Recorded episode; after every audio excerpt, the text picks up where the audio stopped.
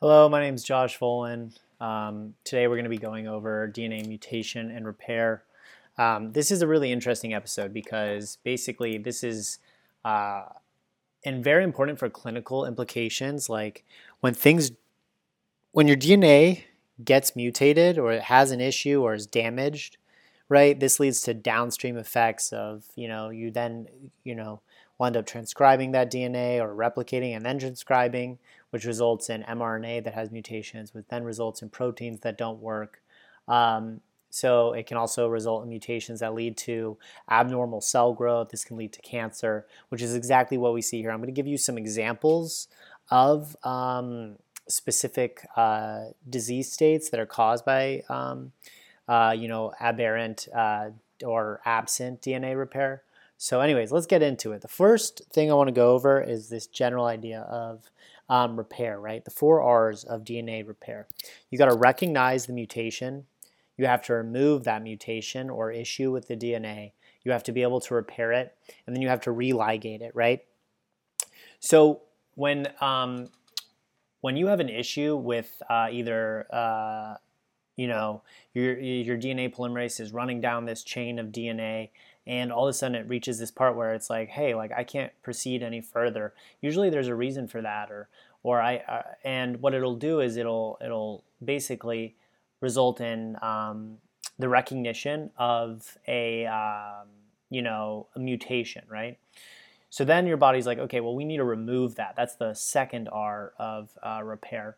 And it'll do that through a few different uh, methods usually via an endonuclease which just comes in and literally cuts that individual strand um, at the uh, usually I think it's I believe at the three prime location of the um, nu- like the nucleotide, right?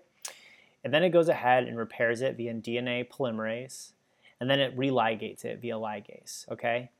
Now that's how things work, right? It recognizes it, then it removes it either via um, an endonuclease or a lyase or a uh, nucleotide glycosylase, depending on where we're at. Then it repairs it via DNA polymerase, and then it religates it via a ligase. Now, that seems simple, but and it is. It really is. It is that simple, right? But though, but there's different types of mutations that then require different types of repairs. Specifically, four kinds. There's four kinds that we need to be aware of. The first is mismatch repair which is when you have basically uh, the DNA, right? When you have a base pair, A, right? A binds to T in DNA and G binds to C. Well, when your DNA accidentally says, no, no, no, this A is now going to be bound to G, right? Your, your, your, uh, that will be recognized as a mismatch and it will end up undergoing repair. And the way that it undergoes repair is basically it'll recognize that mismatch. It's going to cut out that entire strand of the dual, like the double stranded DNA, right? It cuts out the entire strand, right? And then it um, repairs it via DNA polymerase, then religates it. And this is actually, um, when this doesn't work, it's usually due to uh, specific um, transcription factors that are coded for by MSH and MLH. Um, this is like the gene that you should remember, and it's directly associated with colon cancer in young adults, right? So the, the question is going to be, you know, there's a young guy, he has um, colon cancer, and it's all over his colon, and you're like trying to figure out like why. Well, it's uh, it's related to this gene MSH MLH1, and it's and it's due to mismatch repair. The the answer is going to ask you what has gone wrong, and you're going to say mismatch repair. Okay. The next question, uh, or the next type of DNA repair is called base excision repair. And base excision repair is a really interesting um, thing that happens. Basically, it, it, it allows you rather than take out to take out an entire um, strand right away, you can take out individual um, like nucleo uh, base pairs of the nucleotide, right? That's why it's called a base excision repair. And what happens basically is you have this glycosylase that comes in and cuts out that sugar backbone um, and then an AP endonuclease will come in and um, basically cut at the 3' prime site of that individual strand where the, endo, uh, the nucleotide was. And then you're going to have a lyase that comes in and, and cuts at the 5' prime phosphate side. It'll remove that strand. You're then going to have DNA polymerase come in, um, recopying its, you know, um, uh, um, hom- homologous strand, right? It's going to come in, uh, recopy just basically its other strand and then um, religate it via ligase. And that's called base excision repair. This is an interesting one as well. This is usually uh, linked with cancers. It's a little bit more broad. Um, you should just have a general understanding of how that works. The key for this one is for depurinations, right? Depurines, purines, right? If you remember pure as gold, um, A and G, right? Um, these A and G, as far as purines go, they only need the endonuclease. But if you need to do a deamination, right, which is for pyrimidines, you'll need all three of these enzymes, or I guess both. There's always going to be the need for a lyase or an endonuclease, I'm sorry. But for this, uh, you'll need all three, right? You'll need the nucleotide glycosylase, um, which pinches off that uh, uh, sugar backbone from the nucleotide, and then you need the endonuclease to snip that 3' prime side, and then the lyase to strip that 5' prime side for the deaminations or depurimidations, okay?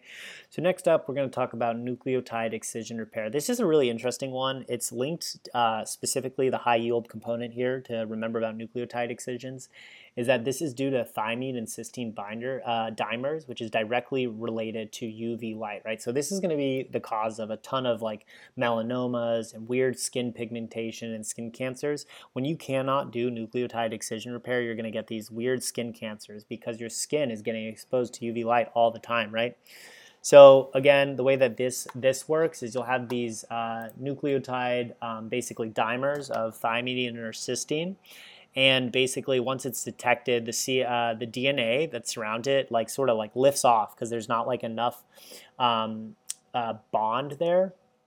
And then that gets recognized. You'll have an endonuclease come. It cuts uh, the strand um, and then you have DNA polymerase come down and it just recopies the DNA off of its uh, you know homolog or um, keep saying homologous but opposite um, uh, strand okay and the big thing that I want you to take away from this one is that this is due to like melanomas and skin cancers, right? Uh, when nucleotide excision repair doesn't work, it causes melanomas and skin cancers, okay? So chromosome repairs, right? This is a little bit of a bigger topic, but let's say you are having chemotherapy, right? And you are destroying DNA left and right, and you're having uh, basically large portions of your DNA get broken, not just necessarily like individual mismatches or single nucleotides, right?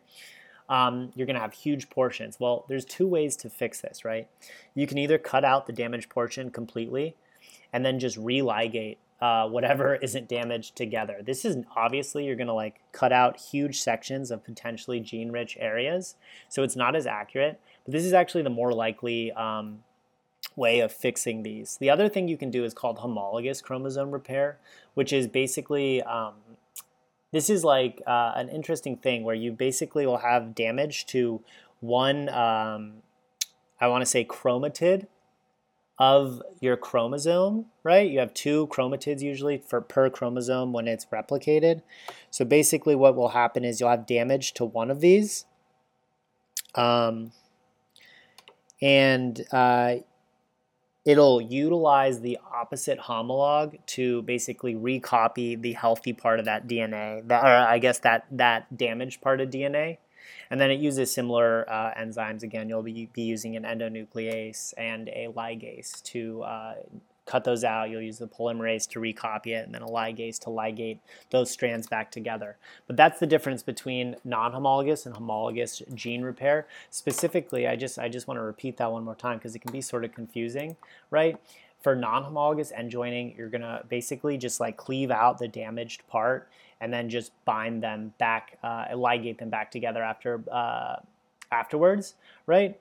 This uh, results in deletions of, G, uh, of DNA, right, which isn't um, going to be as accurate as if you do homologous recombination, which is where you have damaged um, individual parts of your DNA, but you utilize your um, basically opposite um, homologous uh, chromatid to recopy those healthy parts for the DNA and then you just religate them, okay? So that's that's the basics of DNA repair. The interesting thing here is BRCA1 and BRCA2 actually are genes that um, uh, you know, are important for homologous chromosome repair. And when those have mutations, you lead to things that would like the well-known, you know, breast cancer, hopefully you've heard, but BRCA1, BRCA2, super high yield for that because when you have issues with that, you're unable to do homologous um, uh, chromosome repair, which results in, you know, you're only able to do non-homologous, which has a ton of errors, and then you get um, aberrant, you know, cell uh, formation, and then you get cancer. So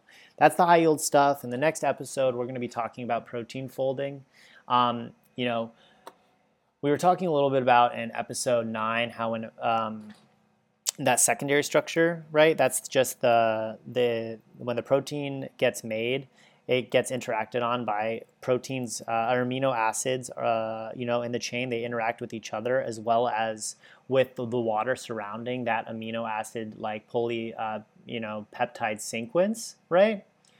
So it's going to fold and it might fold in the into like the most thermodynamically stable state for it but it might not be the best state for actually it to perform its function so you need to have ordered folding in order to do that so in order to have uh, you know ordered folding there's a few things our body does and we'll talk about that in the next episode. Um, uh, episode 11 protein folding. So we'll see you there. Hopefully you enjoyed this episode. If you're asking yourself you know like man, that's a lot of uh, information just for some mismatch, uh, you know, or just for repair.